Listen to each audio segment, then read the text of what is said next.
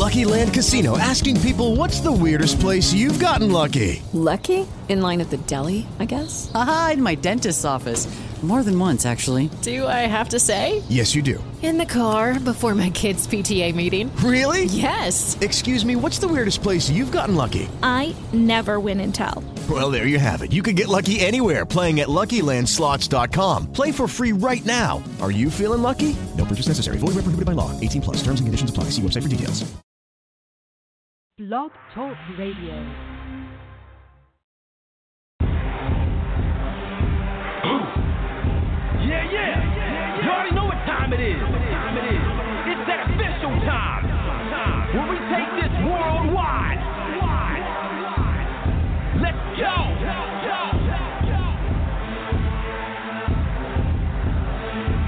Listen, listen. So now it's time to turn it up. Surf the radio waves as we begin to burn it up. We all up in your area like landscape, definitely bringing you the power slam and pancakes.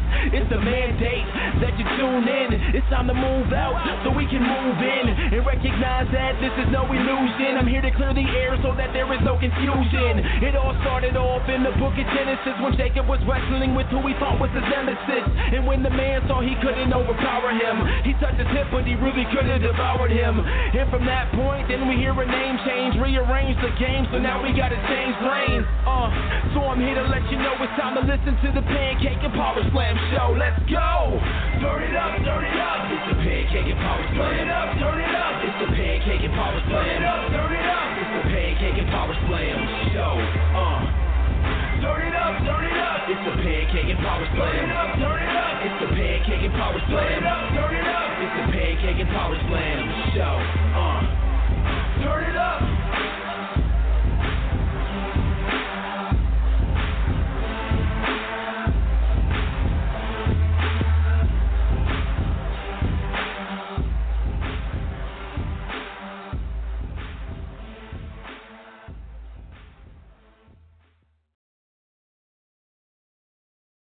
You are now listening to the Pancakes and Power Slam Show by Crave Wrestling on Blog Talk Radio. Be sure to follow Crave Wrestling on Twitter at Crave Wrestling and join the Facebook fan page Crave Wrestling. Episode 376, ladies and gentlemen. This is the Pancakes and Power Slam Show. I am Chris Featherstone. As always, we are live and in living color. Getting funky like a monkey, if you will, baby. Without further ado, ladies and gentlemen, we got an action-packed show tonight. We have a lot to talk about. And the weekly interview for this week is a live Q&A with a person who's been in the business for a while, actually. We'll talk about that. Of course, you know her from her time in Impact Wrestling, being a star there, Mae Young Classic. And now she's... taking the NWA by storm. Without further ado, ladies and gentlemen, I'd like to bring on the show live right now, formerly known as Sienna, but she is Allysin Kay. How are you tonight, ma'am? I am good. Can you hear me? I can. Absolutely. Awesome. Very well. Thank you for having me. Oh, it's great to have you. How was your day today? Oh, it was glamorous. How was yours? It was good. It was a day in the life. My schedule is quite hectic. I'm currently a PhD student, finishing up my PhD to become a doctor. So I don't get much sleep. Yeah, I don't get much sleep. So you're gonna be a doctor and like wrestling. Yes, that's an odd pair, isn't it? It's an interesting combination. I feel like it makes us look good, though.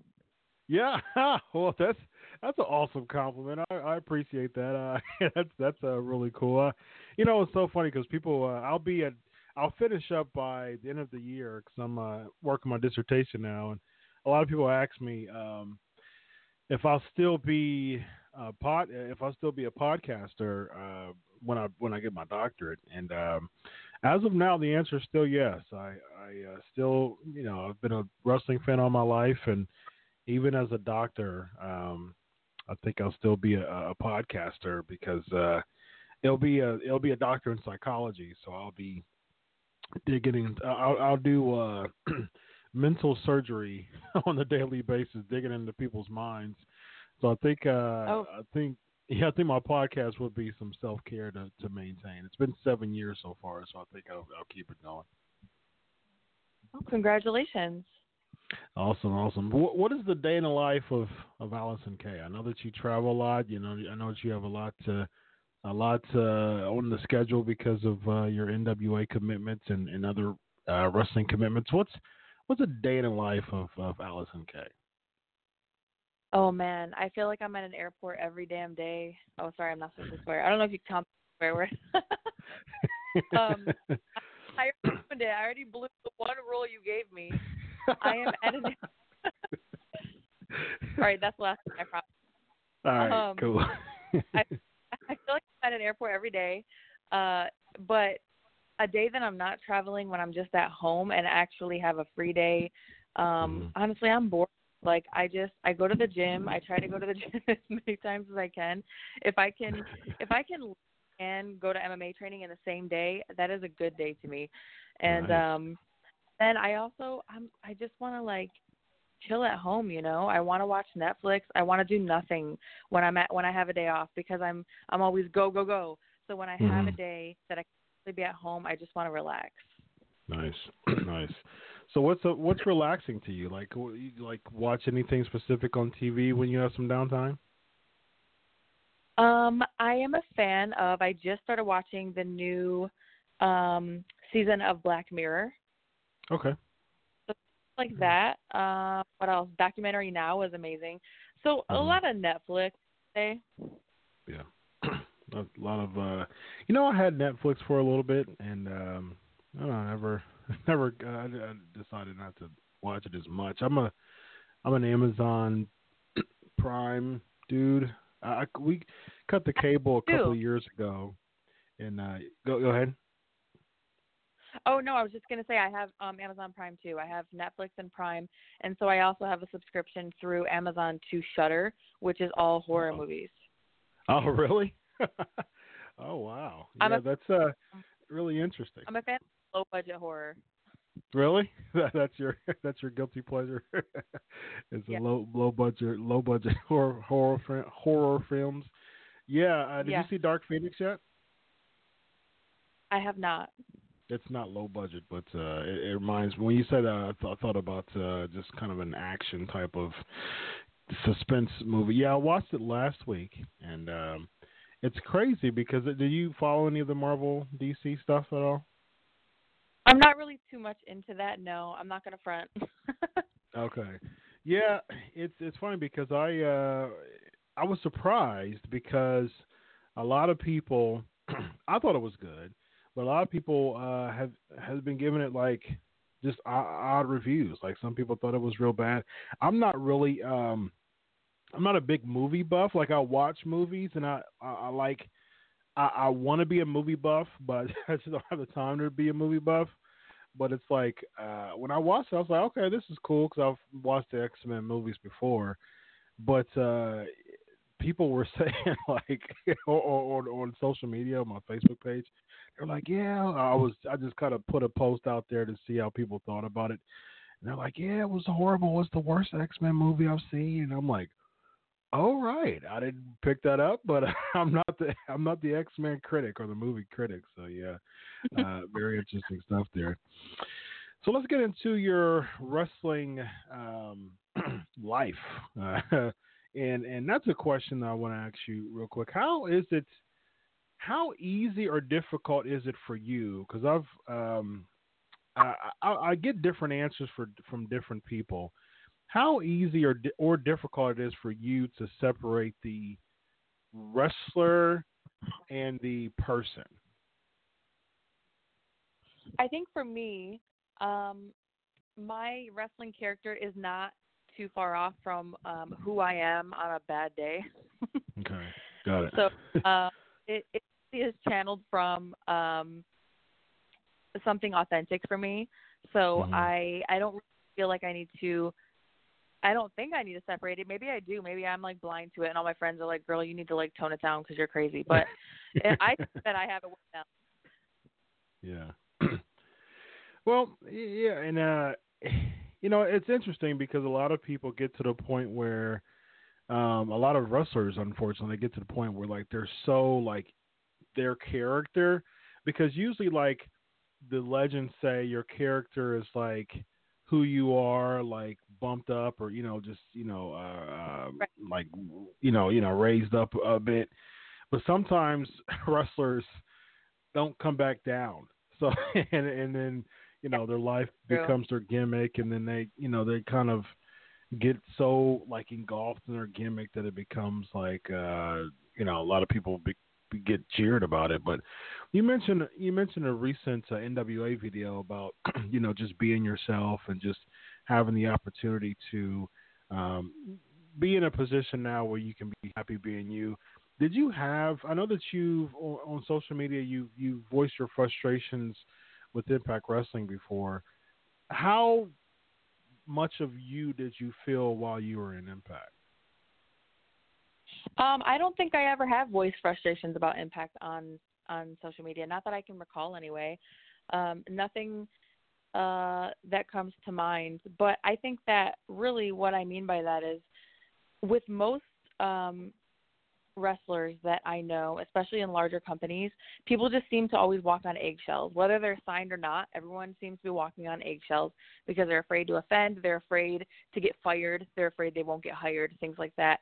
And you just have a lot of, I don't know, I just feel like I see a lot of robots, a lot of people who are tiptoeing around scared. And I think that so much creativity can be stunted that way when people are just afraid of being themselves because they're afraid of doing the wrong thing. So then they don't open up and really do anything. Yeah, certainly. And I think what I was thinking about was the controversy that you had, well, not necessarily with Impact. It was with the tea time thing was it Charlotte and Becky? I think there was some goings on. I think you were still in Impact at that time. What are your overall thoughts on that? Now you were vocal about that, and is it something that you still feel, or have you kind of laid that aside as far as just it is what it is? You mean the time that I tweeted at Charlotte? Is that what you're talking about? Yeah. Yeah, about the tea time thing. That was really just a situation where fans kept blowing up my mentions on Twitter. When she started wearing the feather collar, people were blowing me up and tagging me in, "Oh, she's wearing your thing, blah, blah, blah," whatever. And then I think they started doing some pinky thing or whatever. I thought it was funny, and so I called it out. So many people were blowing me up about it, and I just called it out. I call it like I see it, and I tagged her in it. And, you know, a lot of people, when they want to talk junk or they want to just be, like, spiteful, they just kind of tweet something cryptic and they don't, you know, whatever. They won't actually call anyone out. But, like, I tagged her in it and everything. And so, I don't know. It's not something that bothers me. It's something that I just noticed, something that fans noticed. And so I was like, whatever, I'll call it out. And that was that. That's really all. That's the only thing I ever really thought about it. Yeah. And now, what caused your departure from Impact? Because you were doing some really good things in Impact, and you know, being the top star, woman star there. What caused a transition out of Impact Wrestling? It was actually my injury. So in January of 2017, I had a blood clot, and I was going to be out for at least 6 months. It ended up being like 8. And then during that time, my contract expired. So it was really just timing. That was it. Okay. It was nothing personal. I enjoyed my time there. I had a lot of fun there. I made really close friends there. And that's not even saying that trying to be political. Like, if I had something to say, I would say it. But it really was just a timing thing. It was an injury, contract expired, and then WWE offered for me to do the Mae Young Classic, so I took it. Yeah, and I was just about to ask you that, so it's a great transition. Now, was it How did that come about? I mean, was it, of course, you know, there's people who look at other promotions, you know, who are recruits and scouts. You know, William Regal's typically the name that comes to mind when it comes to scouting talent. Now, who gave you the call and how they, you know, what was the discussion all about? Did they tell you that they saw you somewhere or you know, the invitation? How did that come about? Well, I had a tryout with WWE in 2015, and shortly after, that's when Impact signed me. So I was already in their books, if you will. I was already on their radar. And, so, yeah, I've definitely done a lot more and evolved a lot more from 2015 to 2017, and really because of Impact. So, yes, to answer your question, I was basically already on their radar from that tryout. And that's a good point because it, especially now with professional wrestling, period, there's so many options of where to go, and WWE isn't that. I mean, of course, they're, you know, the number one sports entertainment conglomerate, but at the same time, we're seeing an exodus of people from WWE. How important do you think it is for the options to be open nowadays? And, you know, back 10 years ago, so when the independents weren't as strong, they would, you know, WWE would have their spring cleaning, and it would be more difficult to really make a living, you know, as a independent wrestler. Now the options are limitless. So what are your overall thoughts on just how wrestling is right now, especially for women? I mean, everyone keeps saying that, like, right now is the time to be on the indies and it's a great time to be a woman in wrestling. And I agree with it. It is true. I do think that it is important to keep your options open for the most part. I think that, yeah, back in the day, a lot of people, like, if you're offered something, you snatch it up right away. I mean, time is of the essence. You can't just let a contract sit there forever because they might pull it back. But yep. I think that now, I don't know, promotions kind of have to take that into consideration. Like, they can't just offer you crap because people have options now. Yes. Leverage is a big thing nowadays. In fact, when you know, unfortunately, the people who got fired from WWE, they would just have to a lot of times their stock went down a lot, and they would just kind of have to, you know, to accept anything. But like you said, I mean, with the options now, you know, the leverage is a big thing. And speaking of you, you know, leverage, you have all the leverage in the world now because of your time with Impact and with WWE, and that's led you to, you know, shine, Shimmer. You've done so many things this year alone, including winning the NWA World Women's Championship in the vacant the match. You know, Jazz. I've spoke to Jazz a few times, and she had to vacate the title, and then that left an opportunity for you and Santana Garrett at the Crockett Cup. I did see the Crockett Cup, and I thought that it was really cool. It was a really good. I'm an NWA fan, so it's. I was, you know, I had my big critical eyes and ears on when it came to the Crockett Cup because I follow NWA. I've had Nick Aldis on my show twice. I've had Dave Logano on my show. So I like what I see when it comes to the new NWA, but I still had my my critical glasses on, and I follow your work. I follow Santana's work, so I know that you and Santana were going to have a great match, and you did, and you became the NWA World Women's Champion. And in the recent video you talked about Mildred Burke and. Just how it unofficially goes back to the 30s and just the history that comes with that NWA title. Just go a little bit more into just how special it feels to be among that lineage of what an 80-year history of that title and you holding that title now. Man, it's crazy, especially when you look back on the history. It really does just kind of overwhelm you a little bit. It's absolutely the most prestigious title right now. I mean, it's just crazy. Just to look at that, I'm like, I got chills just looking at the whole. You can look up the list of champions, and you're like, oh, this person held it? It's really impressive. And it feels so, it is humbling to be now on that list. Like, I'm on that list no matter what. I'm there, and that's a crazy feeling. And I am. Yeah. I was sad that I didn't get that match with Jazz because I've been wanting to wrestle Jazz for a long time. But I do think that Santana was a very suitable replacement, and she's a former NWA champion herself. And you know what I just realized, which is crazy? I haven't even been back from my injury for a year yet. The Mae Young Classic was my first match back after being out with a blood clot, and then it hasn't even been a year. That's something major. You're still, and this in 2019 has been a very successful year for you, and counting. And you've had the title for about a month and a half now. And what are some short term goals and long term goals that you have for the title? Oh man, I don't even know where to begin. I mean, obviously to hold it for a really long time. Yeah. I mean, the Fabulous Moolah had it for over 11,000 days, so you got to beat that.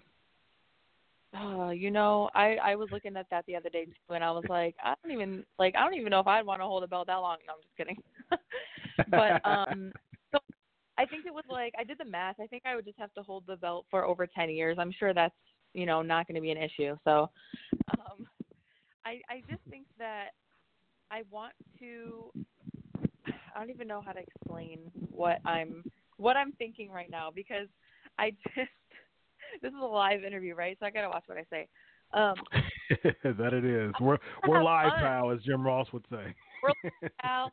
I want to have fun, I want to do things that are exciting. I don't just want to be boring. I don't know. I'm, to be perfectly honest, I'm bored with a lot of stuff I see right now.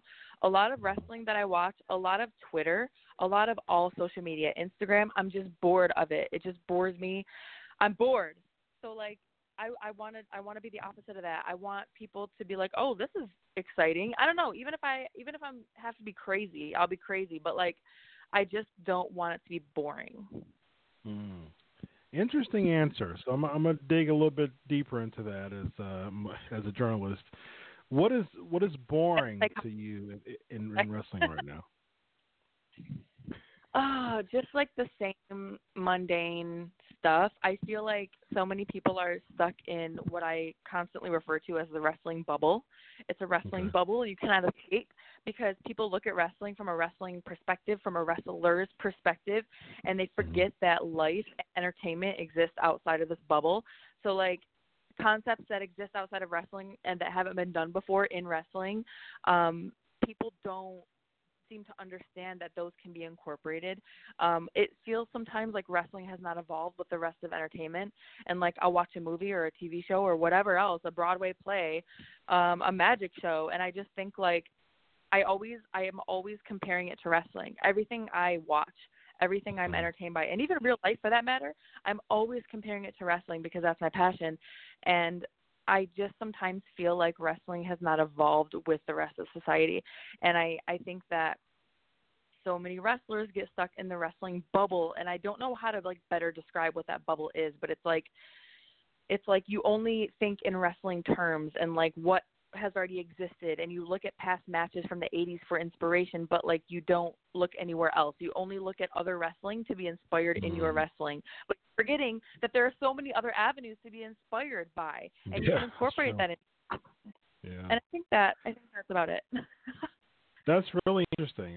That's a really interesting point. And I think theater has a lot to do with that too. I think that's a really important part that can be inspirational when it comes to wrestling. And that's a really good angle. That's a really good thought. And so based on, your experience of wanting it to be not boring, so to speak, how do you want to kind of revolutionize that and kind of change the game? I don't think that that's something that is really like something I could explain. You know, it's not like a step-by-step process. There's no book on this. There's no, all I got to do. It's all I can do is be, like I was saying in that video that you were mentioning earlier, I just have to be authentically me and see where it goes. And like, I will attract people who like it. And if they don't like it, that's cool too. Cause like people aren't going to like you no matter what. So sure. Yeah. It's kind of like a show you brother, I can tell you type of thing. Yeah. And also like, I'm not going to give away my secrets. Come on. There you go. Yeah, you don't want to do that. you gotta keep some in the reservoir for sure. You can't right? You can't show them the whole hand. Absolutely. I got a couple of Q&A questions. I definitely want to be respectful of your time. So I'm gonna just lightning round a few questions. #AskAllysin. Let's see. Mo is asking, how does it feel to hold the same title that legends like Jazz, Awesome Kong, and Fabulous Miller held in the past? I mentioned that you said that you wanted to wrestle Jazz. Let me kind of ask a different kind of version of that question. What person, past or present, would you want who's been a former champion who you would have or would have liked to face? Oh, man. A non-realistic one, I would say, of course, Mildred Burke. And a more realistic one, I would say, well, besides Jazz, because I already mentioned that I wanted to wrestle her, I would say Awesome Kong, because she was NWA champion. She was, yeah. I thought about that, too, you and Kong. Yeah, that would be a really interesting match, yeah. Lexi's asking, she says, first, thank you for your contribution to women's wrestling. Considering your accomplishments in wrestling this far, if you could choose a wrestling company to join, which one and why? Oh, man. Can I just start my own? Yeah. Can that be baby? Absolutely. Yeah, sure. Absolutely. So it says which one and why. So why NWA? Oh, well, I said, can I start my own? That's what I said. Okay, you start. Well, all things. Can you start with your own? Oh, start your own. Yeah. What would you name it? Oh man, that's too deep of a question. Like I would really have to think about this. I haven't put any thought into this. Okay. All right. Well, you know, I like to get you thinking. I like to get people thinking. I told you I was a doctor in psychology. So obviously I'm doing my job tonight and got you thinking. So. Interesting. Yeah. So tweet it out or email me or whatever. I would be interested. I would be interested in the promotion name that you would give it. So let me add on that question real quick. Based on if you were to start your own company, who would be the first acquisition of your company? Besides myself. Besides yourself. Yep. Man, these questions are hard. Like anyone at all, it doesn't matter if anyone. Or you think it's realistic, like free agent. Both anyone, and then a realistic free agent. Man, these questions are the hardest because I really don't know. I like can't even. I'm like trying to picture a list in front of me of like all the wrestlers I've ever met in my life. Mm-hmm. Let me think of a name. Honestly, one of my first thought was Rosemary. Oh, that was one of the first thoughts that that's a good one. Yeah, because I think that she is such a good example of just what I was talking about earlier of thinking outside of the wrestling bubble and drawing inspiration from other areas and just being completely unique and there's no one like her. Yeah, I think that's a really good choice. Yep. So I'll let you answer that. That's cool. So don't worry about the two-part if you can't think about anybody else. It's totally fine. It's also all right. So weird being go ahead. Oh, sorry. I was going to say it's weird answering that question as a wrestler because I feel like, oh, my gosh, I have so many friends. Like, I don't want to pick one person, and then everyone else is like, what the hell? Yeah. I understand. Definitely. You can't hire everybody though. So every company know that, even if there's friends who are AEW people still have friends in WWE, so and vice versa. As long as they're making money. That's right. Yeah, absolutely. All right, last question. So I can respect your time here. Ryan's asking, what was the reason why WWE did not hire you to work for them after you competed in the Mae Young Classic? Good question. First of all, how am I supposed to know? Boom! There you go, Ryan. Take that. No, people, they don't they don't sit you down and go, okay, well, we're not going to offer you a contract, and this is why. That experience was great. I really loved participating in the Mae Young Classic, especially because I knew pretty much everyone there, and I went and I did my thing, and I was like, peace. And I don't know. They would always have there's always a million different reasons why something might not work at a certain time. But for me, it really feels like more of a timing thing. A lot of wrestling is being in the right place at the right time. Absolutely. Yeah, good one. All right. Do you have time for one more? Yes, we can do one more. All right. Besides yourself, which female wrestler do you believe is currently the most underrated? If you were that person's manager, how would you book the wrestler of your choosing? Oh, that's a long question. Let me think of the first part first. A very underrated wrestler. Let me think. Man. That's also, okay, here's my thing with the underrated, overrated. It's, first of all, it's subjective, obviously. It's interesting to me when fans like to tweet a lot about underrated, overrated, because it really depends on your perception and the content that you're watching. So if you've never heard of something because you don't watch the indies and you're like, wow, they're so underrated, but really you don't know they're killing it on the indies because you don't watch. True. Or underrated meaning it's weird because a lot of fans are savvy to lingo and how booking works and things like that now, which is weird. And so sometimes they'll say people are underrated because they're not being booked the way they want them to be booked. So they're underrated because they're not winning or they're not a champion, which is just interesting to me. Whatever, I'll answer from my perspective then. So from my perspective, one person who is very underrated in the sense that I think that she deserves the entire world and to be on top of it and getting all the money and all the bookings is Madison Eagles. I always put her over whenever people ask who I want to wrestle. She's from Australia. She wrestles for Shimmer a lot. And she's been wrestling for a long time. She's trained so many of the girls from Australia that we see out there now. And I just think that she is she's someone who deserves to be signed to whatever company she wants to be and making all the money. Cause she's an incredibly talented woman, and she's 6'5" or something. She's crazy tall. Is she really? She's that tall? No, I don't think she's 6'5". She might be 6'1". I'm not exactly sure, but she is very tall, and she's so athletic and she's so talented, and I love her matches, and I want to wrestle her in a singles before she retires. Nice. Awesome stuff. We're going to cut it there, guys, for the Q&A. I really, really appreciate you taking your time to chat tonight.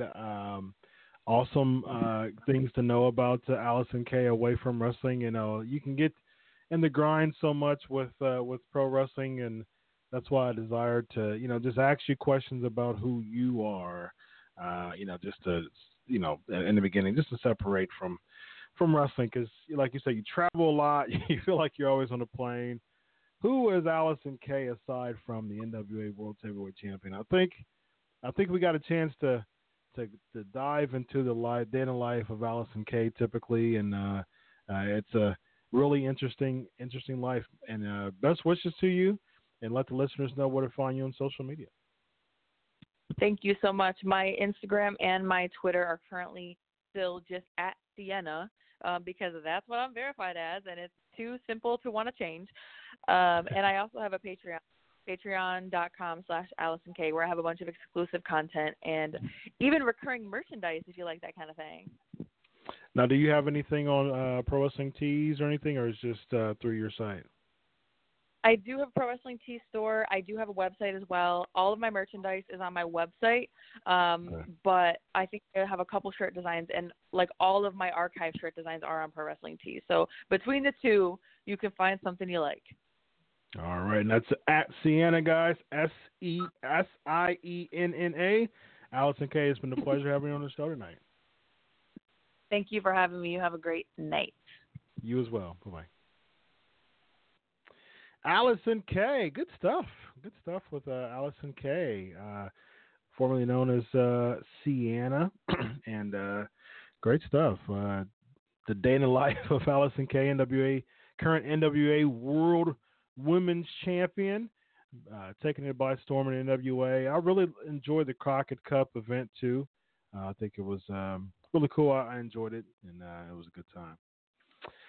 All right, ladies and gentlemen.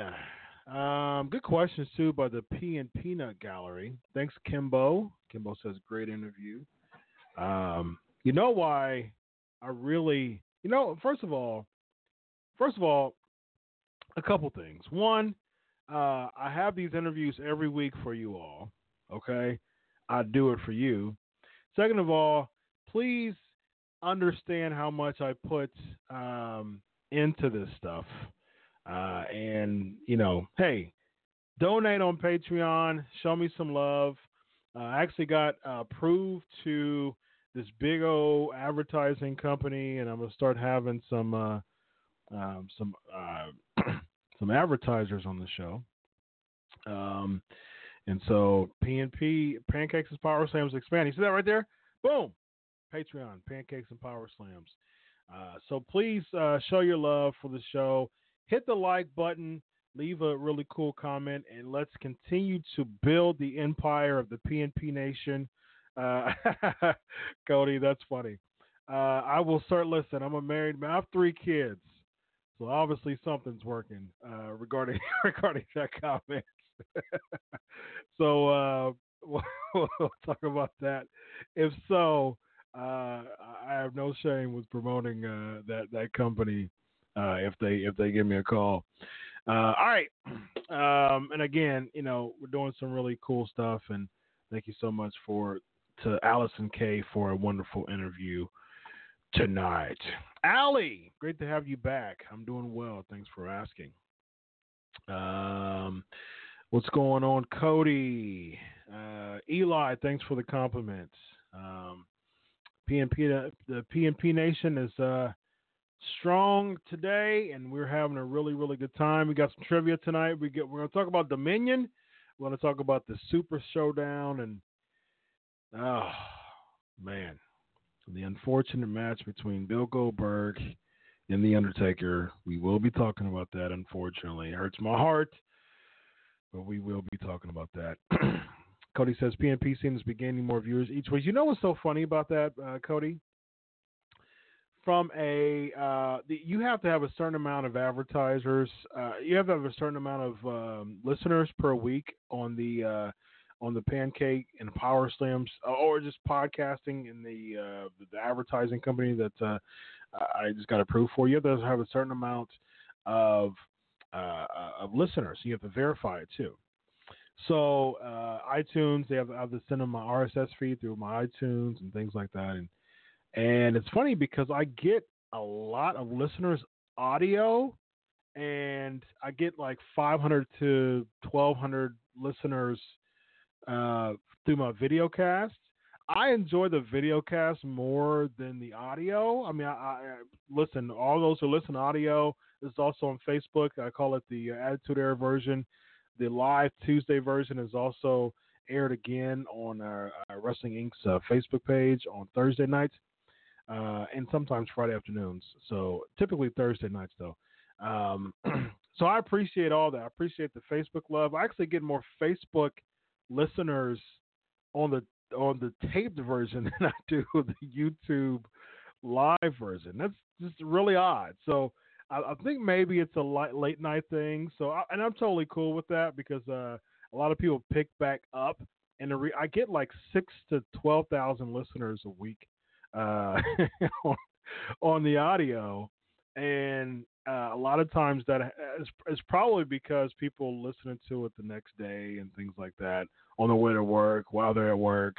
I get a lot of tweets about it. I get a lot of messages on Facebook. You know, people message me just saying it's a good show. So PNP as a whole, this is, we're celebrating 7 years. 7 years and 2 months the Pancakes and Power Slam Show have been on the air. Pancakes and Power Slams has a Wikipedia page, awards, like best, it was some big site that named PNP number 26 in the top 60 best podcasts to listen to in the world. So, you know, PNP is doing some really, really awesome stuff. It's just that the video cast on these, this is for the late night crowd. And so the 400 or 500 people, you know, 1,000 people that give me some love on the video cast, I appreciate it. So, but the audio, thank you for everybody who listens to this audio. I get like 10 times more people to listen to it on the audio than I do on the video cast, but I enjoy the video cast. I really enjoy staying up late at night. The show's been on 11 o'clock on Tuesdays, every single episode except for the first one. The first one was for those who don't know a lot about PNP as a historical standpoint. Pancakes Power Slam started in April 2012. Me and a really good friend of mine, Ryan, still good friends. I came up with the idea. I said I contacted Ryan to be my co-host. We met at Starbucks on like a Saturday afternoon or something like that. We were brainstorming. I had no idea about podcasting. Zero. I listened to a couple of podcasts before I got started. I think one of them was, I don't even remember anymore. I know one of the podcasts I was listening to was my boy David Heroes. And there was a couple more that I listened to. I don't even think they're around anymore. I think none of the podcasts I was listening to when I started are around anymore. And so I was like, listen, I know that this is a thing. I want to start podcasting. I don't know where to start. I don't know how to start. So I started brainstorming. We came up with the name, came up with the time. So the time was 9 o'clock on Tuesday morning. That was the initial idea because my work schedule was different. I worked at nights or late afternoons and evenings. So it was 9 o'clock on a Tuesday. And that's got like...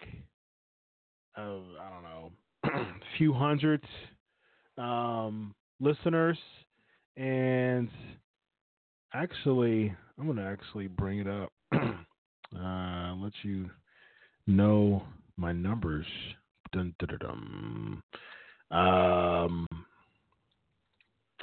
going to bring that information up for y'all. I'm going to read it, actually. So the first one, let me go all the way back. The very first one was, So April 3rd, 2012, 9 a.m., episode 1. I had 179 listeners for the 9 o'clock. And so that was like the pilot episode. That was the April 3rd, 2012. So we have our anniversary show around Mania every year. That's the reason why. April 3rd, 2012 was the very first show. And then the very next week, 11 o'clock, was then on, 17th. So stayed around 100 to 200. And then July started going up, 385. July went up to 782, and then August of 2012 kept going up, 945. These are listens here. And so 2012, I mean, that's within the first 6 months of my podcast. And then October 1147, 1334. So that was within the first 6 months of my podcast. I went from I went from 179 to 13. 1334, and it kept going up and up and up and up. 1694 shortly after that. Well, 1572 and then 1694. So these are listeners within the first year of my podcast. So yeah, it didn't take long to be successful, I think. And then like a year and a half later, see 2477 here. That was the Crimson episode, April 13th, 2013. That was almost 2,500. So that was within the first 18 months. It went from 157, whatever I said, to almost 2,500. And that was 2013. So just imagine where we are now. So yeah, man, there's the history lesson for Pancakes and Power Slam Show as far as the listeners and the interaction and the love. And now you all, and there's so many different outlets now. I don't even know how many I have now. I know that I average probably between like 5 and 12 based on the numbers I see. And then it's actually on Spotify now too. So I don't even know how to pull up those Spotify stats. And so you can listen to the show, subscribe to it on Spotify. You can subscribe to it on iTunes.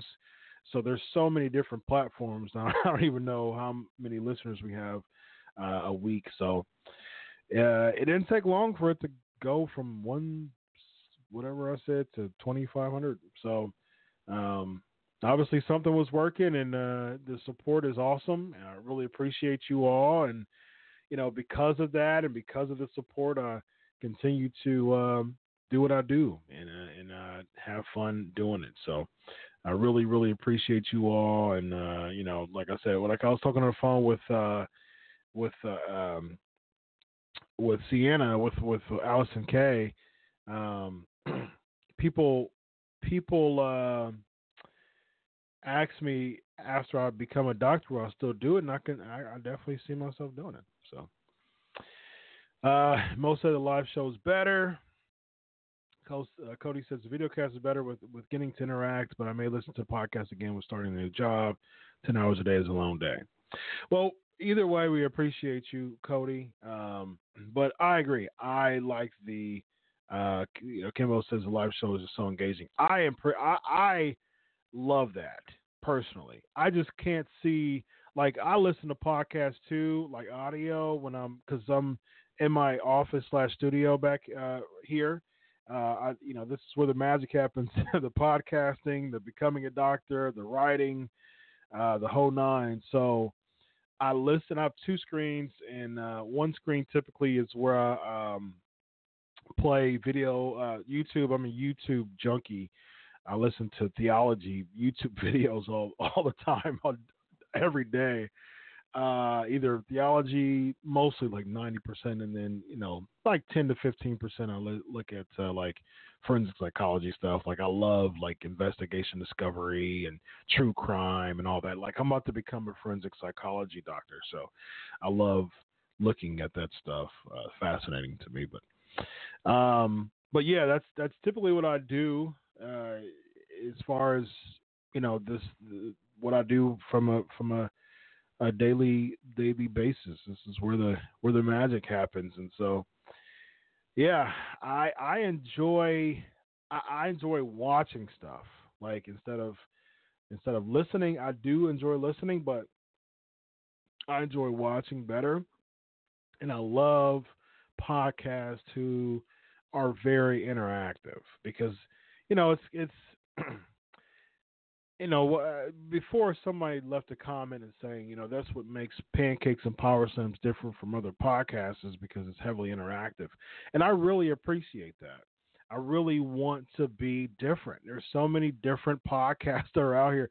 Like when I started 7 years ago, podcasts were not a thing. Like, it wasn't a big thing. It just wasn't. Like, the podcast industry over the 5 years is when it's really start booming. Back 7 years ago when I started, I mean, podcast hosts weren't the same. Like, I'm still through Blog Talk Radio, and 7 years ago is not how it looks like today.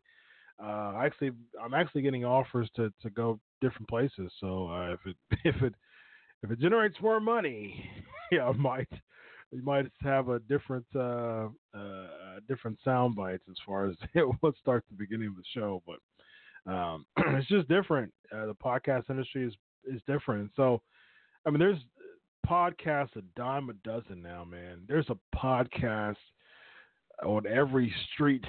Like, there's so many wrestling. There's so many podcasts, period, and there's so many pro wrestling podcasts too. So I really strive to be different. Different is unique. Different is not always good, but unique and catchy is good.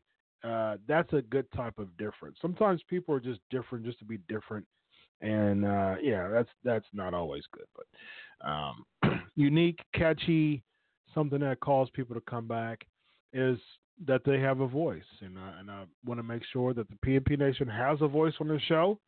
It's a PG show, so we keep it clean on this show, and it's so interesting because a lot of wrestlers, like every single wrestler that I interview, I tell them the same exact thing: got to be PG, no profanity. And one thing I really appreciate is a lot of wrestlers appreciate that. They're like, really? Like, I'm so used to going to different podcasts and not, you can say whatever you want, but I appreciate it's different. I appreciate going to a PG podcast because it makes me think on my toes a little more, because I'm so, like I used to use profanity a lot. And that profanity was always my go-to. Like, I was just blah, blah, blah, blah, blah, blank, blah, blank.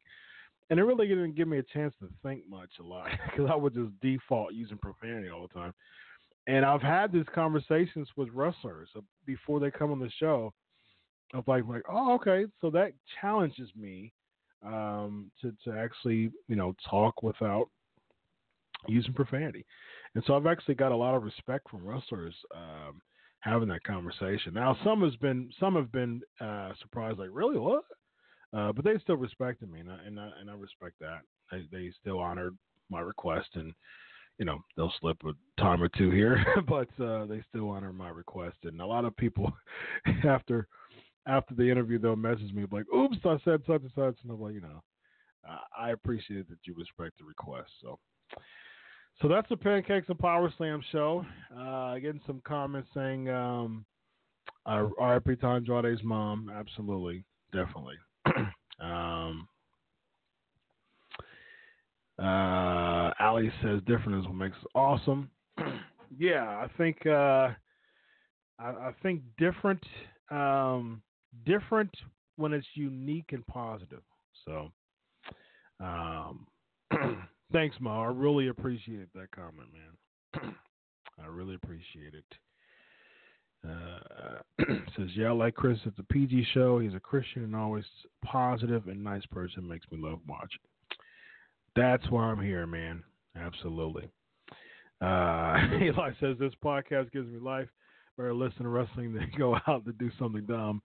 Absolutely true, Eli. Great, great, great, great point there. Absolutely. So, all right, guys, good stuff. At least you got Bart on. He just slip it in. Yeah. Yes. Yeah. Bart, man, he's a character, man.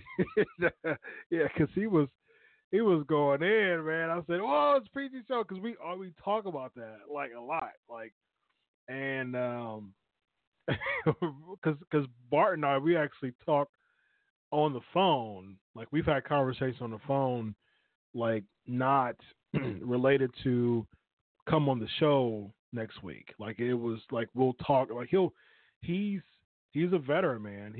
He'll share road stories to you until you until you are tired and ready to go to bed, man. He's he's immersed in the product like that. He's been wrestling for, you know, he's been in the product for longer than I've been living. So, so he loves sharing stories, and that's, and I'm a sucker for that. I love listening to road stories. Like some of my favorite, guests have been Black Bart, Bobby Fulton, Greg Gagne, Bill Dundee. He's a big road story guy. I love when he came on the show a couple times.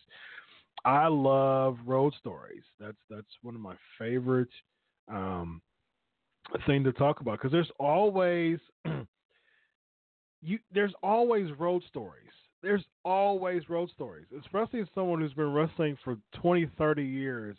You have to understand, these people have been on the road for decades, and conversations have came up, weird stuff at Waffle House have came up, like, and a lot of people, they forget that stuff, and then something in a conversation would trigger, like, oh yeah, I did travel with this person in 1982, and we went to this place, and you know, and he did say this. Oh yeah, I've never told anybody before. And so those are the things that I love talking about, stuff that sparks a memory that a person never shared on the podcast before. And so that's the stuff that I love. Like I've interviewed over 150 wrestlers, and I love interviewing. I love doing that. But the interaction and the road stories, that's my bread and butter right there. That's my favorite thing about being a pro wrestling podcaster and journalist. So Kimbo's asking, ask Chris, have you ever thought about doing a podcast on a subject besides wrestling? The non-wrestling discussions we have on here are just as awesome. Yeah, I actually do have another podcast. I have a apologetics. I'm really big into Christian apologetics. It's called Vision United Podcast. And so I only have like 4 episodes, but I started last year, and I've interviewed some really heavy hitters, and so that's actually on my personal page. Yeah, it's a faith-based apologetics podcast. And the thing is, here's the thing, Kimbo. If you put it in an Ask Chris question, and it's something about, you know, Toronto and Golden State or pop culture, I'll answer it. I'll you know, this is a pro wrestling podcast, but you know, we do pop culture too. There was a time when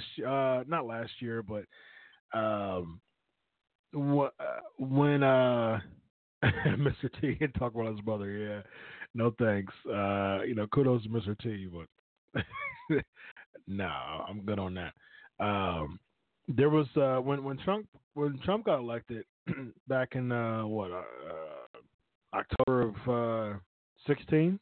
Was it 16? Yeah, 16, right? He got inaugurated in 17. Yeah, it'd be 3 years since he got elected, inaugurated in January 17. It's been that long. Wow. So November 16, Election Day 2016. We had a show where me and a good buddy of mine, Todd, he had a pro wrestling podcast for a while, and he was a co-host of mine for a while, for a few weeks during the election season. And there was a time, like 2016 was a time where I brought like a lot of different I brought a lot of different hosts from different podcasts, from different websites, wrestling websites and podcasting. And he was one of the hosts. And for weeks, we were just covering politics. Like, we were covering wrestling, but we were covering politics too.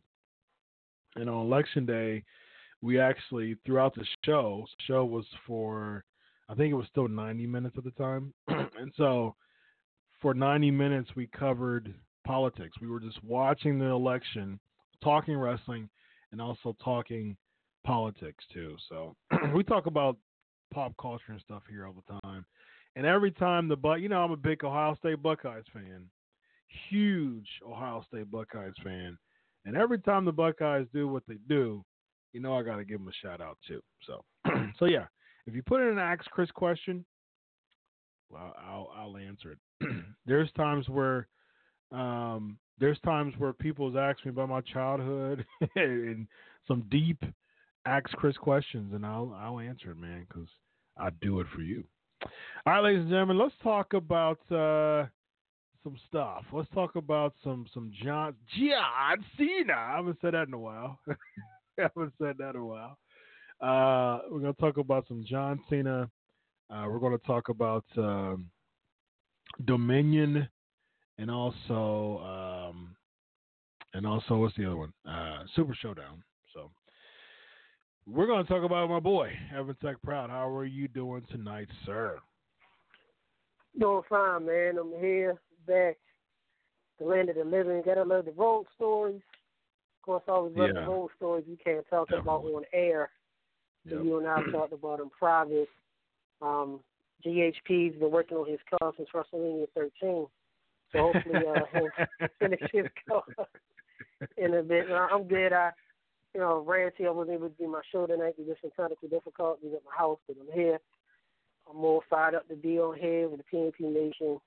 And we survived the Singers Showdown.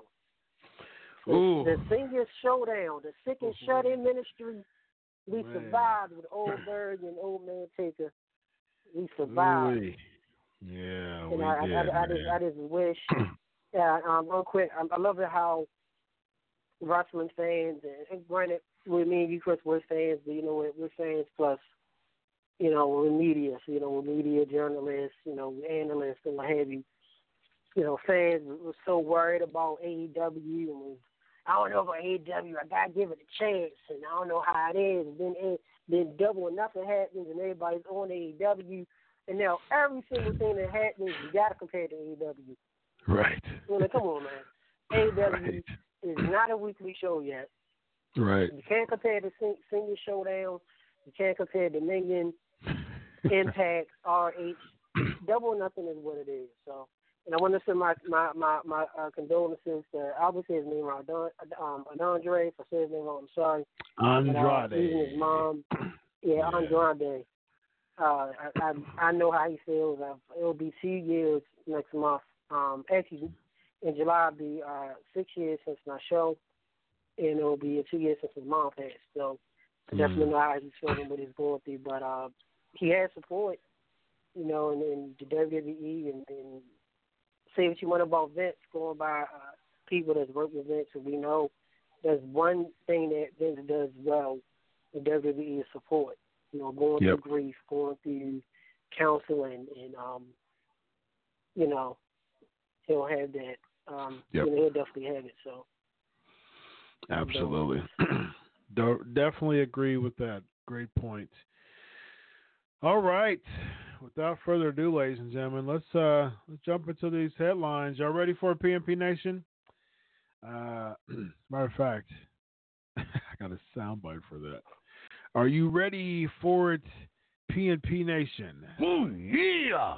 All right. So without further ado, ladies and gentlemen, headlines. Here we go.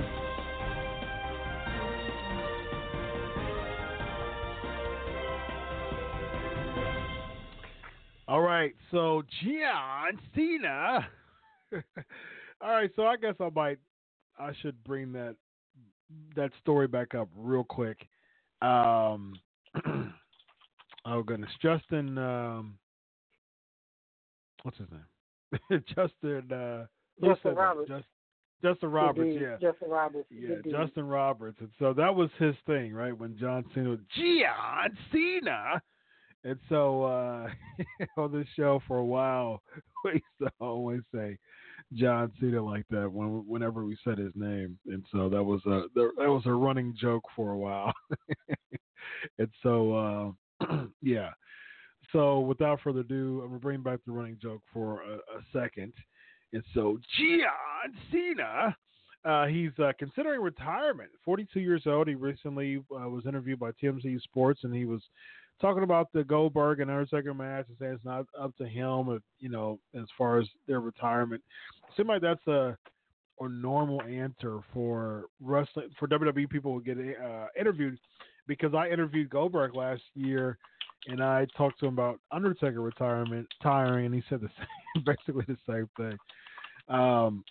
But he did say, you know, he's in the Fast and Furious, you know, he's in the series now. He's going to be the new movie, which is a big deal. That's huge kudos for Cena for that. That's huge. But he said, you know, he's considering retiring. 42 years old. He's starting to be Hollywood. You know, he complained about The Rock doing it, but he's doing the exact same thing. But he did apologize to The Rock. But yeah, I mean, he's doing his thing, man, which is smart because you're making, you know, you're making the Hollywood money. You're doing much less work, and you know, you're expanding your brand from wrestling to Hollywood, and Hollywood is much more popular than wrestling is. So I mean, can't knock him for that. And so he said he's considering retiring, and I think it's a good move, man. 16-time champion. I think, you know, I think appearances. I think the WrestleMania appearance was perfect. I think it was great to bring back the Thugonomic Cena. He got popped for it. Got a real big pop for it. But, you know, we were both there live. Huge pop for the WrestleMania. And so, I think there's nothing left for Cena to do in the WWE. I mean, there's. He's had almost every title, never the Intercontinental title, but so what? You know, that really doesn't matter when it comes to his resume is concerned. But I mean, he's accomplished everything, man. He was, you know, Paul Heyman. I don't agree with saying John Cena is the greatest of all time, like someone like Paul Heyman. Oh gosh, don't get me started on that. I said this last week. I think I said the question, which is what year an event was the first Money in the Bank match? And then I don't think I put the answer up, which is saying John Cena is the greatest of all time is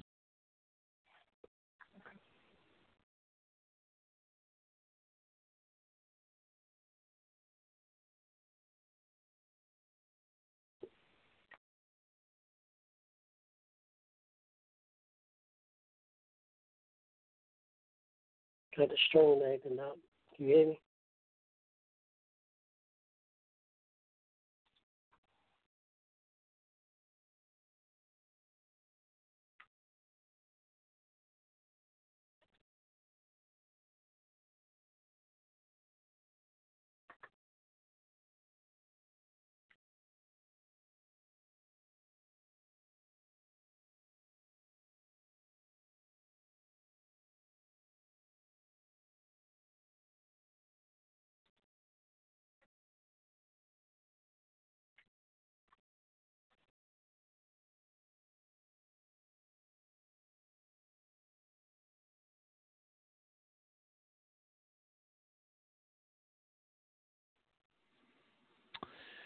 All right. We're live, pal. We are live, pal. All right. Yeah, so I'm on this the Blog Talk Radio, and I have like a direct connection through the studio interface, and it just dropped. It said, you know. So yeah. Blog Talk. Yeah. But we're back. We're live, pal. I'm glad that was like 30 seconds long or less. So, but yeah, so you really can't knock Cena for wanting to retire, man. There's nothing else for him to do. Making appearances is a good idea. I think that's a good call. But as far as wrestling people, you know, it's really hard to put people over nowadays because people win and lose all the time. There's so many 50-50 crap. So unless you're in like a long feud, it's really hard to just wrestle someone to put them over. So, yeah, it's I think it's a good call that Cena's John Cena's not going to come back. Yeah, I mean, it can't afford to. You know, he held the banner for years. You know, there's nothing else for him to do. He's won the Rumble multiple times. you know, doing my research, he's won the WWE Championship 13 times, the World Heavyweight Championship 3. Cena's not the greatest champ of all time. I'm sorry. I met Cena.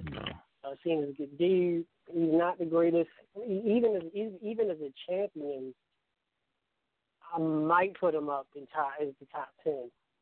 Well, maybe. But as far as a brand ambassador, you know, he's up there. You know what I mean? Oh, definitely. He's the Hogan. He's up there with Hogan. And as far as being the man, as far as the WWE man ambassador, yeah, he's top 1 or 2. I mean, he's up there with Hogan. I mean, you could put Stone Cold, but you know, it's a different era. But I just think right now, right. Cena, he's a household name. He's a crossover athlete. There's more than he needs to do. He's 40. He's letting his head go out like JBL. He's doing the 4-kid show. He's smarter than the 5th grader, whatever it is. The reboot, the renewal of that, and he can just do appearances due to, you know, the thugonomics, the FU, the attitude adjustment, the child safety locks, and he's good. He's at the point where, you know, I would say this, when you're a wrestler, you know you hit legendary status when all you have to do is show up, do your finisher, and leave. Mm-hmm. That's it. So I agree. That's where he's at. Just doing FU, doing that. Austin do the stunner, Flair do the woo. You know, Triple H, well, he's still around, but you get what I mean. So, yeah. Nigga, hopefully y'all can hear me. I know my volume is way up. You know, some people saying they can't hear me. I'm using the new mic. So. Okay, go ahead. Yeah, go ahead. I think you're good. Yeah, now. Hopefully they can. Okay, yeah. Yeah, there's nothing else for him to do. He didn't win the King of the Ring, though. He didn't win. Yeah, he didn't win the King of the Ring. That's a good point. Yeah. But, you know, so what? That really doesn't mean much as far as his accomplishments are concerned.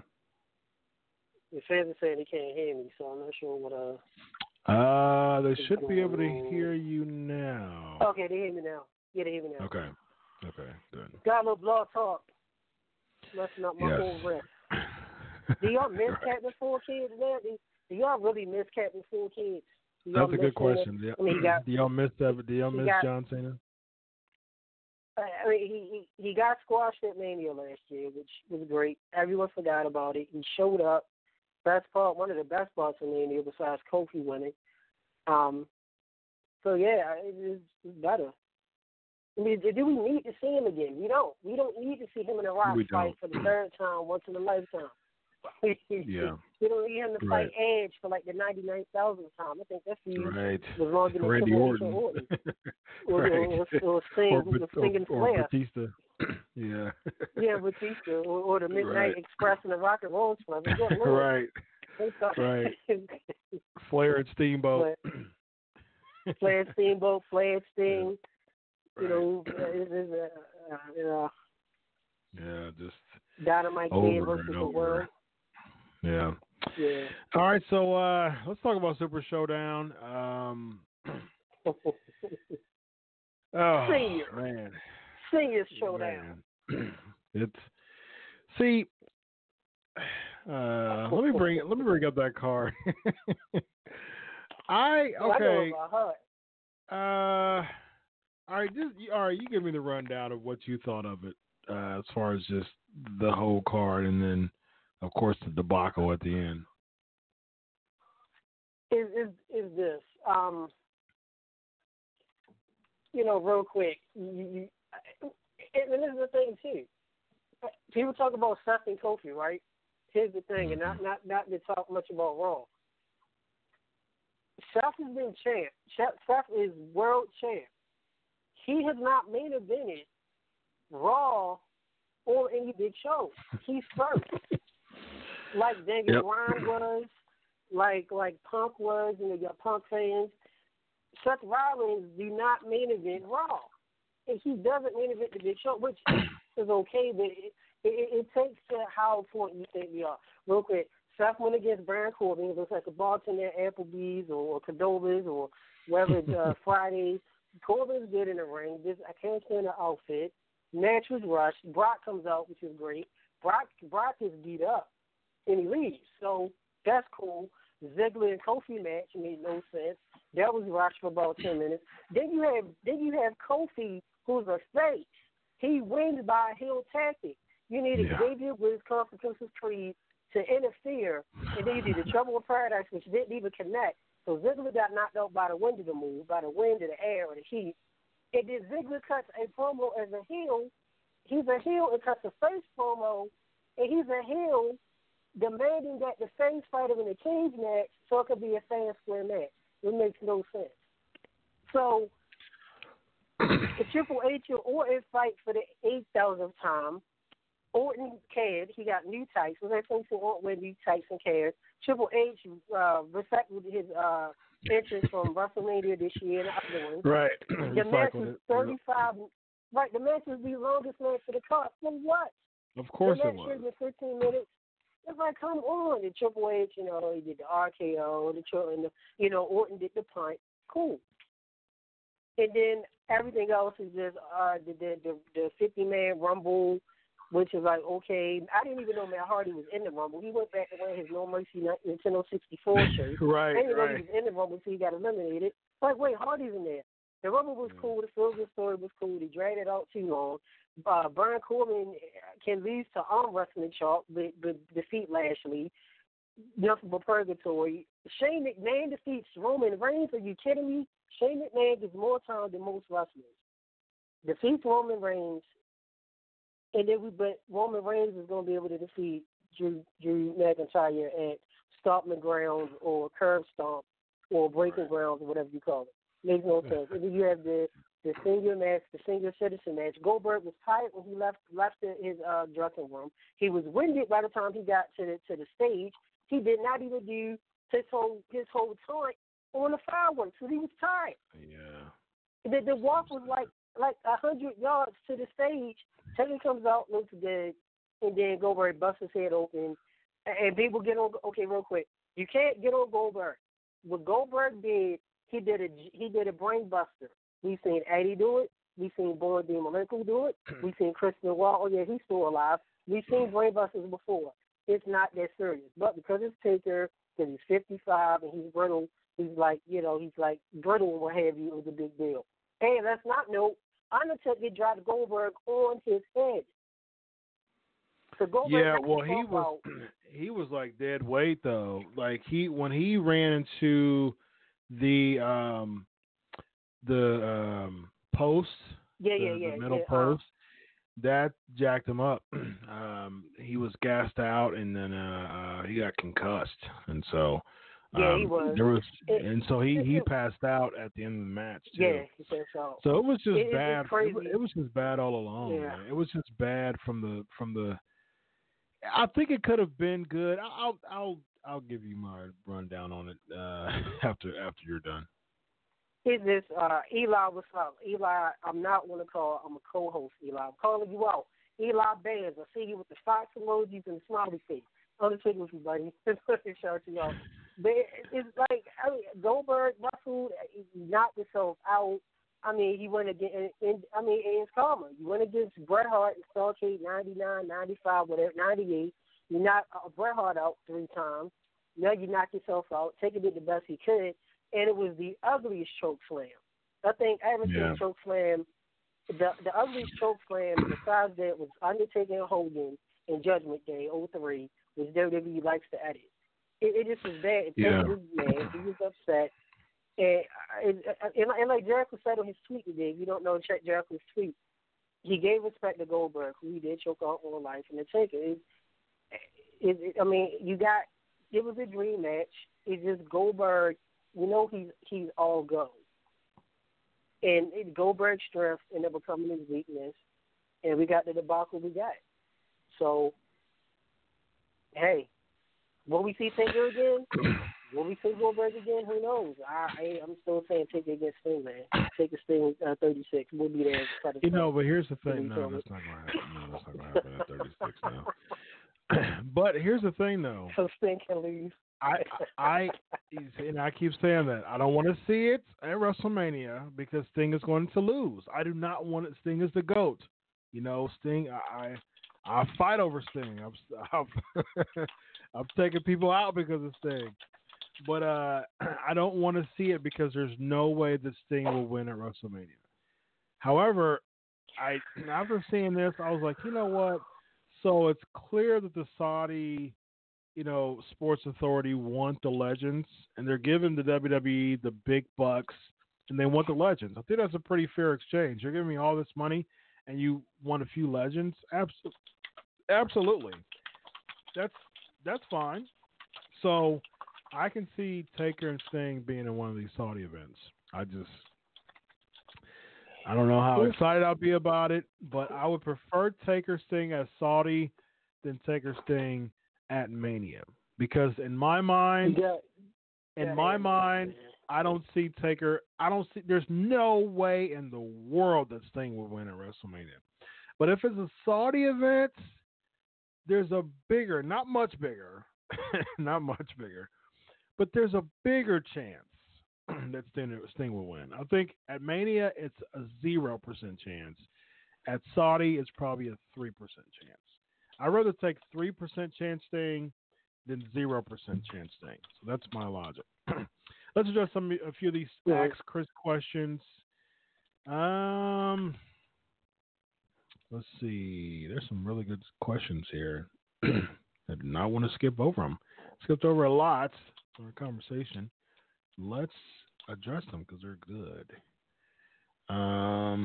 Cody's asking, what do you think about this week's Firefly Funhouse? I'm so glad you asked that, Cody, because I was thinking in my head, okay. So WWE wants to ban all these words that we talked about last week, but they want to promote live murder to a fake rabbit on Raw. Just a flat out murder via bludgeon to a puppet rabbit and turn it into some type of rabbit sauce. All right, that's a very inconsistent logic there, but all right. Yeah, I mean I thought about it. I was like, okay, so I'm liking what they're doing with Bray, but I'm at the point now where I'm like, okay, so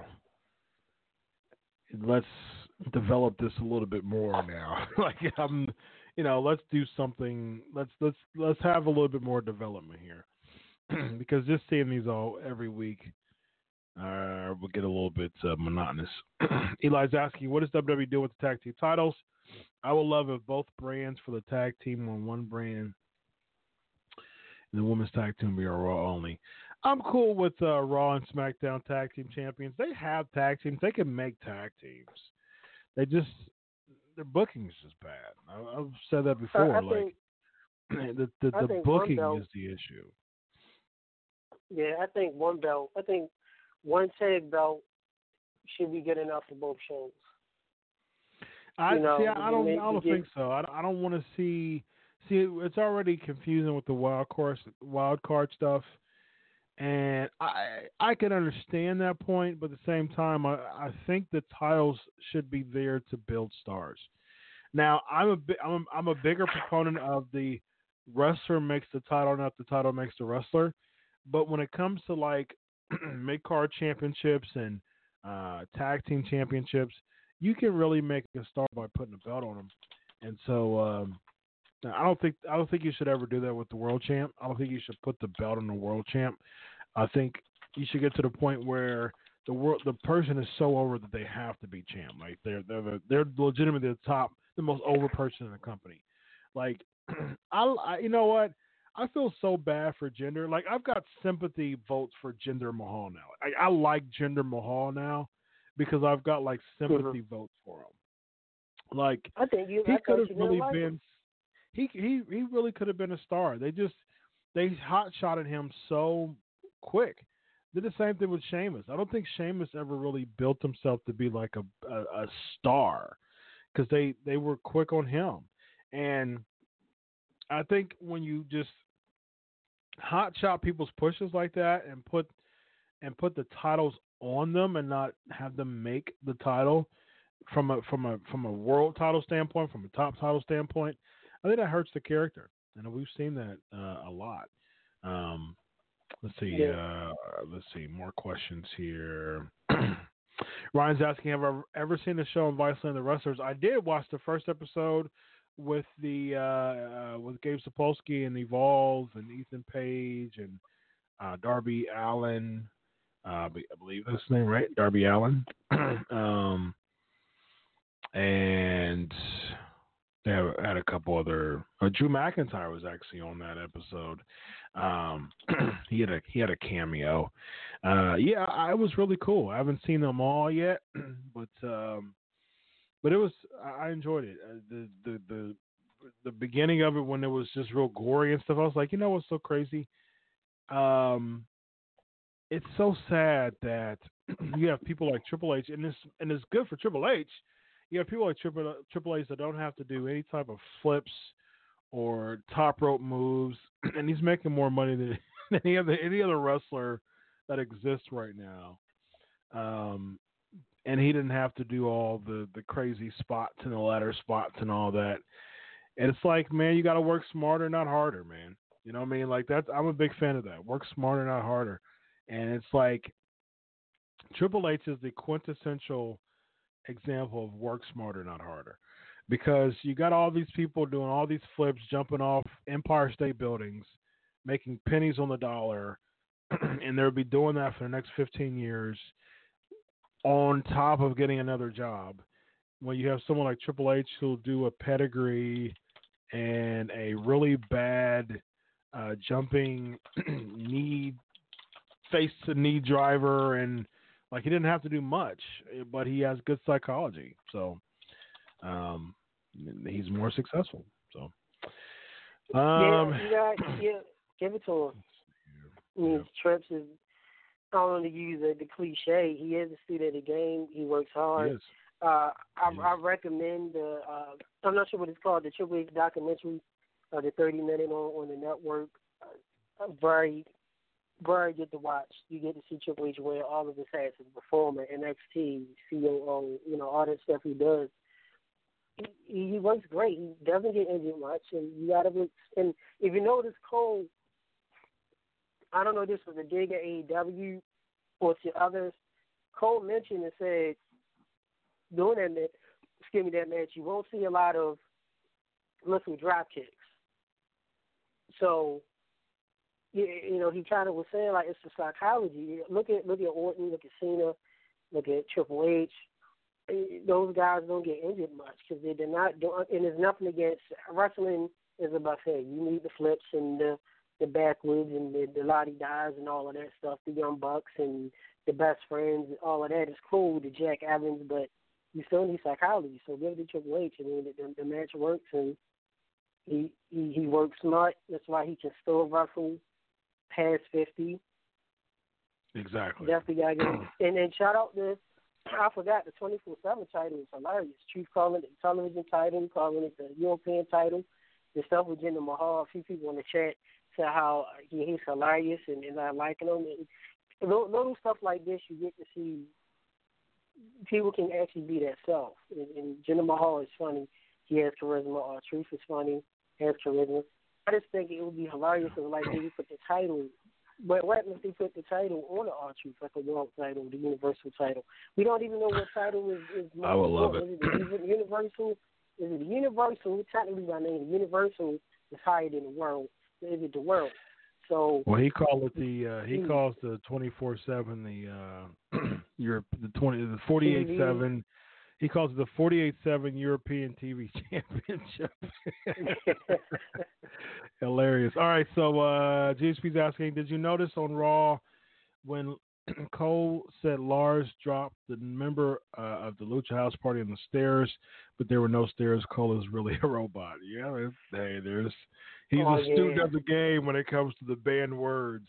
And just being he's so into the WWE fiber. He's been there for over 20 years, and so he's a WWE guy through and through, man.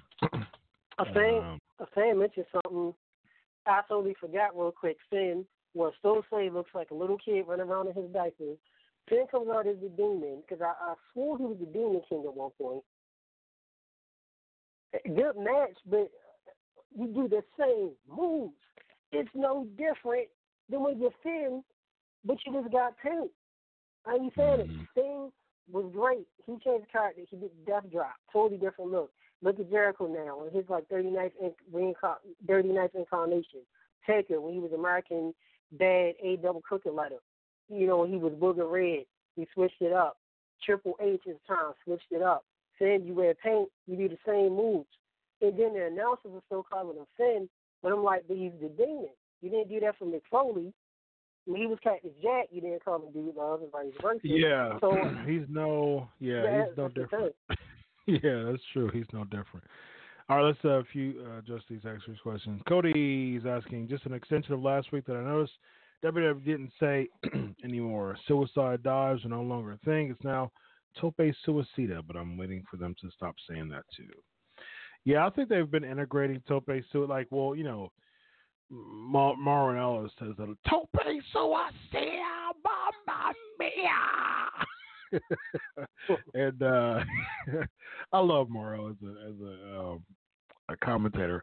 My boy Ken Anderson, buddy of mine, of course you know Ken Anderson.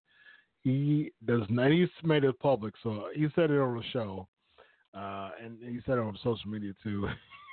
He does not like Mauro Ranallo, and I think that's hilarious. Check out one of the conversations I have with Ken Anderson on the show. He's not a Mauro Ranallo fan. But I love Mauro. Yeah, Mauro's the closest thing to JR that we can get right now, and it's sad we haven't talked about this yet. Percy Watson's gone from NXT, man. That sucks because I really liked the trio of Mauro, Percy, and Nigel. I really liked that trio. To me, that was like the second best, other than Kevin Kelly and Don Callis, which we'll talk about Dominion here in a minute. But I really like the NXT trio. I'm just not clicking with Renee Young, and I'm not clicking with Beth Phoenix. No, sorry. I'm just not clicking with them. It's just that you can't just give someone a role just to say, okay, we'll balance it out. We need a woman on the commentary team, which it seems like that's what they're doing. But I'm like, listen, man or woman, it doesn't matter. If you're good at the job, give it to that person. But if you're not, don't give it to them just because, you know, they're a woman or they're a man or, you know, like, just don't give it to them because of that. Give it to them because they're good at the job. And I just don't see – I'm sorry. I just don't see Beth Phoenix as – she just doesn't click with me when it comes to that. I'm sorry. I just – it doesn't. Like, and the thing is, I think with Beth, like, there were some other times where she was okay. Like, the Mixed Match Challenge, she was okay. From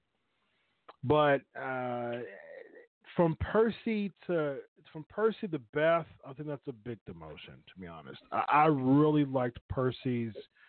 So the thing is, he left to pursue other endeavors. He wants to become an actor, which, you know, kudos to him for that. So you can't be mad at him about that. I'm definitely think that's a great move. But it's like, man, I just it stinks because I really wanted to. I really liked that duo. So I'm like, maybe you put Booker T in NXT. Like, you know what I mean? Like, I think that would be a cool feel. I think Booker T in replacement of Percy Watson would still have that feel to it. And I think that's what you do. I think you should replace Beth Phoenix for Booker T. I would love to see Booker T doing color commentating for NXT takeovers. I think that would be absolute. Because, you know, you already know, because you already have Mauro on 10. Just think about Mauro and Booker T both on 10 during a Adam Cole versus Johnny. You know, Mamma Mia! Oh my! Oh man, you know, in his business, goodness, in his business, you know. That you know the thing is, is absolutely amazing already. Like, I would love to see the Mamma Mia, oh my goodness, connection. Oh my goodness. We have to do that. Oh, all right, let's see what else we got here. There's more questions. It could be worse. You don't like Renee, which I don't, because of how they're using her. Nothing against women. We're not sexist. Beth Phoenix the same way. But we could go back, and they could call up Lita to do commentary, which is horrible. Ooh. Or we could get Alex from AEW. So that's like, I mean, Renee is only bad because they're not letting her be her. Yep. That Phoenix, I really don't care for on the mic. But go back, anyone, and Google Lita doing commentary. It's hard. It makes Renee sound like Shivani. It makes Beth Phoenix sound like Bobby Heenan and Gorilla. Lita has some good and bad times too. I don't know. It just, like, listen, if you're not good at it, you're just not good at it. Oh, I mean, that's as simple as it is to me. Like, if there is a wonderful woman's announcer out there, hire her for the job. Just make sure she's good at it. Just like a male announcer is not. If you're good at the job, get hired because you're good at the job. And I just don't think Renee Young and I don't think Beth Phoenix click for me. Like, unfortunately, but I really want to see Mauro Ronaldo and Booker T. I want to see the Mamma Mia, oh my goodness, connection on NXT. I think that would be absolutely amazing. All right, so we don't have much time left. Let's address a few of these Ask Chris questions. I want to make sure that I address these Ask Chris questions. Listen, like the Crave Wrestling YouTube page too, because I'm gonna start getting super chat. I need a certain amount of there's some parameters for super chat because these Ask Chris questions, they're awesome, but they get lost in the shuffle too. And if we have super chat, it sticks up there and reads it. Because there were some good ones too. The Toothpick Topic Suicide. I know Lexi asked some good ones. Yeah, she had a couple of good ones I saw. People said Booker T does have reality in wrestling. But remember, Booker T still does his podcast, so I'm pretty sure he's done reality in wrestling for getting on the gigs and still did commentating on Raw, especially the pre-shows on the pay-per-view. So there'll be one of them. He's supposed to be NXT. Booker T got the dream. He's on his own schedule. Does what he wants. So that's the good thing about NXT though, is because it's not live weekly, and so it's just taping. You know what I mean? So you only have to do it commentating. Once every 4 to 6 weeks. So every month. The tapings are like usually four to six weeks. Yeah.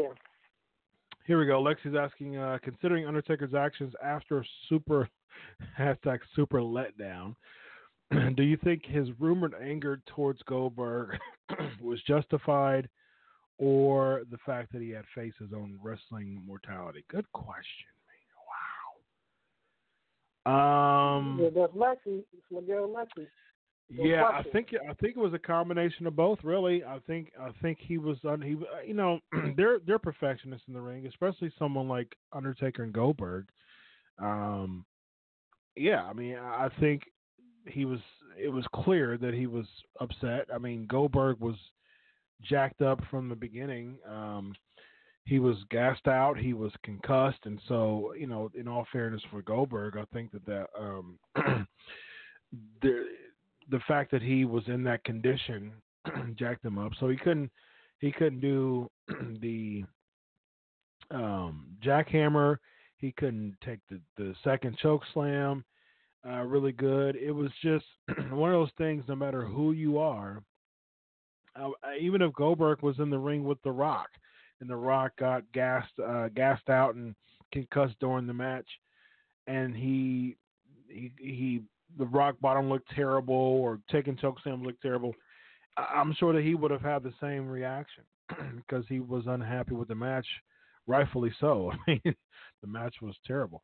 All right, let's see. Let's address a few of these. And I'm going to give my quick synopsis on Super Showdown and then also Dominion. We only got about 15 minutes. So, and then the flavor of the week is we're going to choose Evan and I are going to say our top five women's wrestlers. Since Allysin Kay was on the show tonight, we're going to do our top five favorite wrestlers.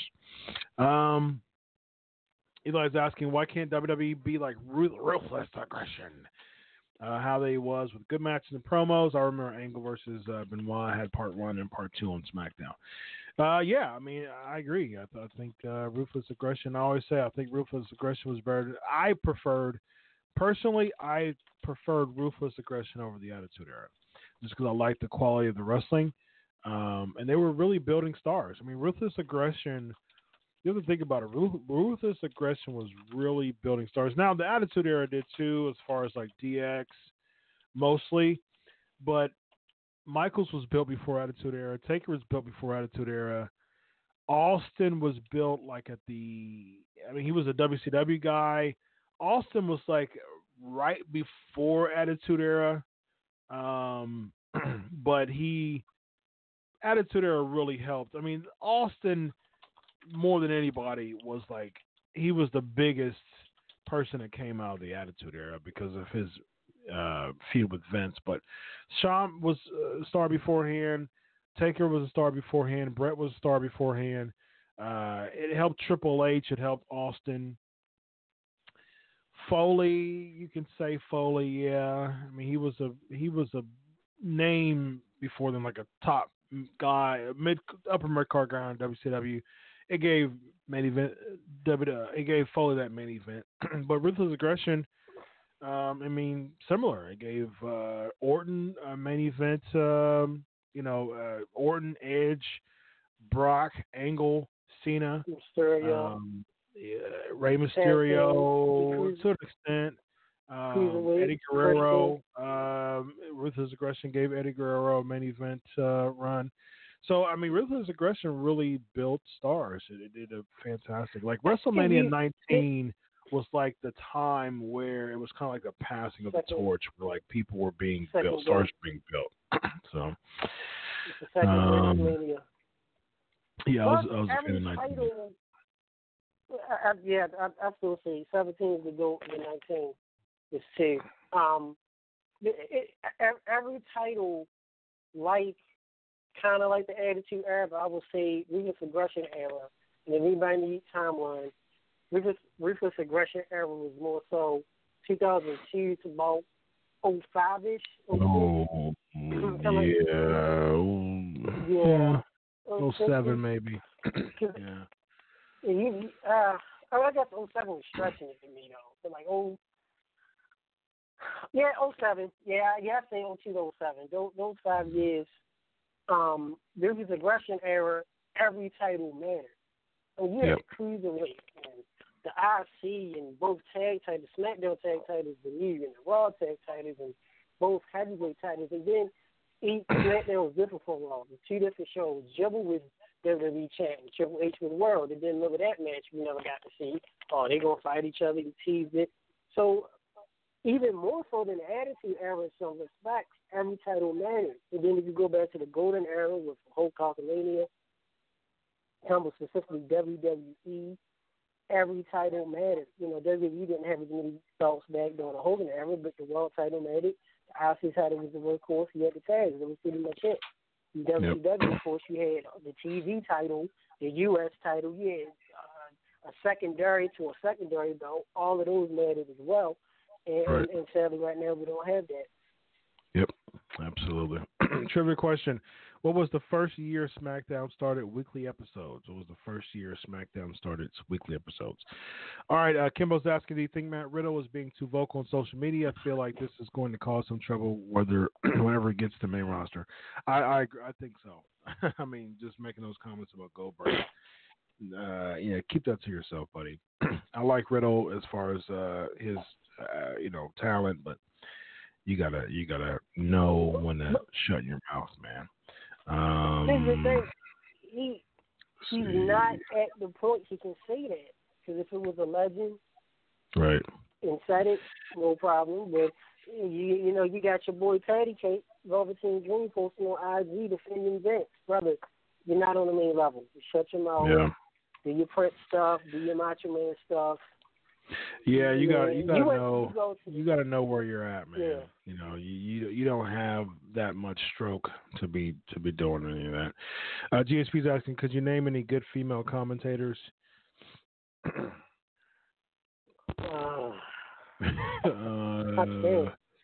Not in WWE, not in wrestling.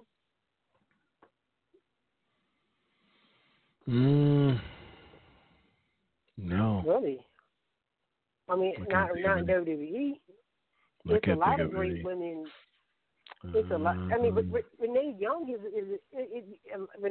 is great at being a correspondent. She's a good interviewer. You know, but she's not a great interviewer. Yeah. But not a good commentator. ESPN. And it's that. Oh, there's plenty. There's plenty on ESPN. Yeah, there's a lot. Yeah, I mean, but ESPN and all the other shows have great women commentators or announcers. You just gotta. I mean, well, then again, I told y'all WWE added Renee right when Monday Night Football. Remember last season, they added that female on the panel. Oh, we gotta get a woman on there. We gotta represent. Yeah. She lasted 2 weeks. Ethan said, "No, you suck. We're going back to the 2019 and you're gone." GSP said I need Doris Burke from NBA 2K. Ryan. Oh, okay. Ryan's asking, why don't WWE not hire Finn Balor's fiance? That's a good point. I don't know. Maybe, I don't know if she's interested in wrestling right now. She's doing her thing.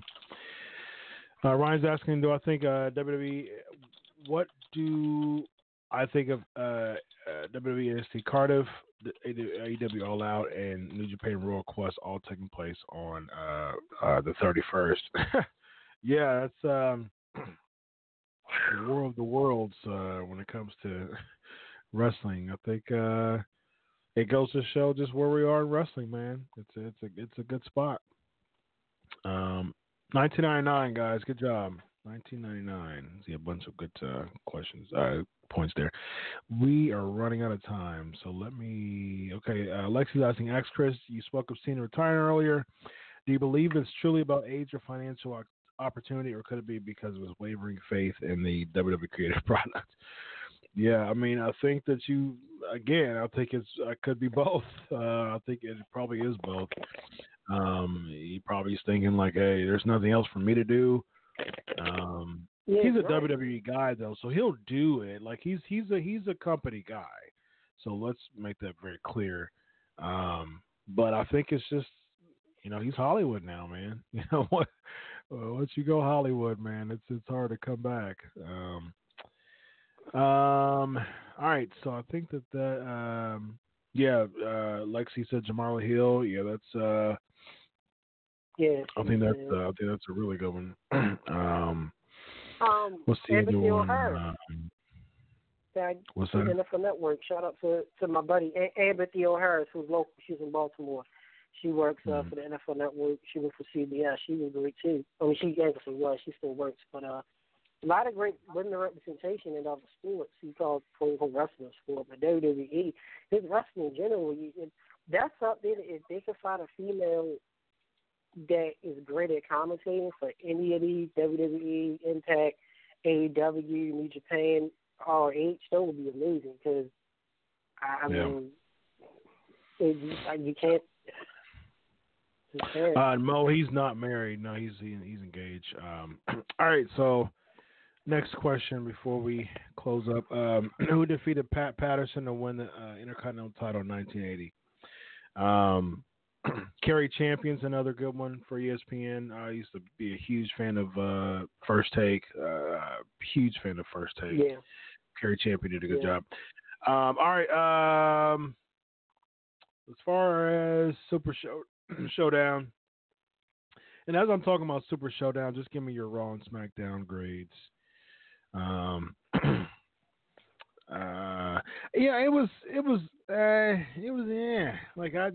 just didn't really. I felt sorry for the wrestlers because it was over 100 degrees wrestling. So I knew the Mansoor thing was a Saudi Arabia thing, but I was thinking in my head, like, okay, so he won the 50-man battle royal, but 30-man is the Royal Rumble. There's 20 less men. Okay. Really odd there. Kofi and Ziggler was okay, but it didn't have a main event feel to it. Orton and Triple was really good. I really liked that match. That was the best match of the card. Shane and Reigns. I get it. I get why they did what they did. I'm a big Shane fan, but I get it. I get why they did what they did. I'll just say that much. And so, and then Taker versus Goldberg was just, and I feel sorry for it. Goldberg, I interviewed him last year. Nice guy, one of my top 10 all-time favorites. Both of them are. And, man, it was so hard to watch. And so the reasons why what happened. And it's so funny that, you mentioned Mike McGurk. Mike McGurk will actually be on the show next week. So. That's good. She's not a commentator. She's a ringside. She's a ring announcer. But Mike McGurk will be on the show talking about WWE legends. She did do commentating for a tad a little bit back in the late 80s. Remember? Yeah, second. All right, let's talk real quick. We only got a few minutes left. As far as grades, DC, Kimbo. Lex says F for both. Ryan says Raw C, SmackDown Live B.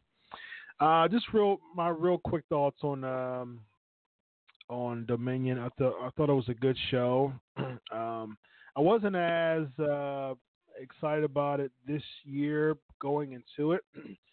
I was excited about Okada versus Jericho, and it was a solid match. It seems like they were doing that to hype up Jericho against Tanahashi, because Jericho's talked about many times that there's certain people that he wants to go against in New Japan. So I was like, okay, so it makes sense. His next person down the list is Tanahashi, because Tanahashi was one of the people he said. GSP Raw C, SmackDown C. Okay. Solid show. I liked Moxley's. He's in a renaissance period, man. He's a rebirth. Ken Patera. And so it was good to see that. I'm a big fan of Ishii. It was good to see him win the Never Championship against Tai Chi. Taguchi Japan. I was actually surprised that they beat the Bullet Club. Girls of Destiny defeating LIJ. Solid match. Really liked the Ospreay and Dragon Lee match. Ospreay taking it. Naito and Ibushi was really good too. And then Okada and Jericho was good. See, that's what I like about New Japan is so much. The last three matches were over 20 minutes. Ospreay and Dragon Lee was 20 minutes and 7 seconds. Naito and Ibushi was 22 minutes and 6 seconds. Okada and Jericho was 25 minutes and 43 seconds. This goes to show how much of storytelling is important when it comes to Japanese wrestling. So, Mania was 5.5 hours. Yep. AEW was 3 hours and 40-something minutes. We was at G1. G1 was exactly 5 hours. Dominion was 4 hours, 9 minutes, and 2 seconds. Because I found it when I watched it. So that's all right. A lot of wrestling, guys. That is a lot of wrestling. All right, so let's. We got like 2 minutes, unfortunately. So let's jump into this. It is now time for the flavor of the week. All right.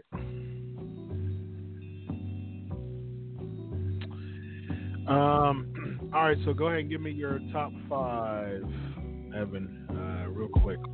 Top five female wrestlers in my personal opinion. Number five, Bull Nakano.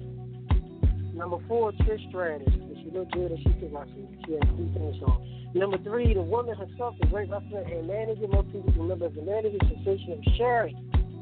Number two of all time, in my opinion, very nice, humble. She's a Christian like we are, and she did that great finishing move, Molly Holly.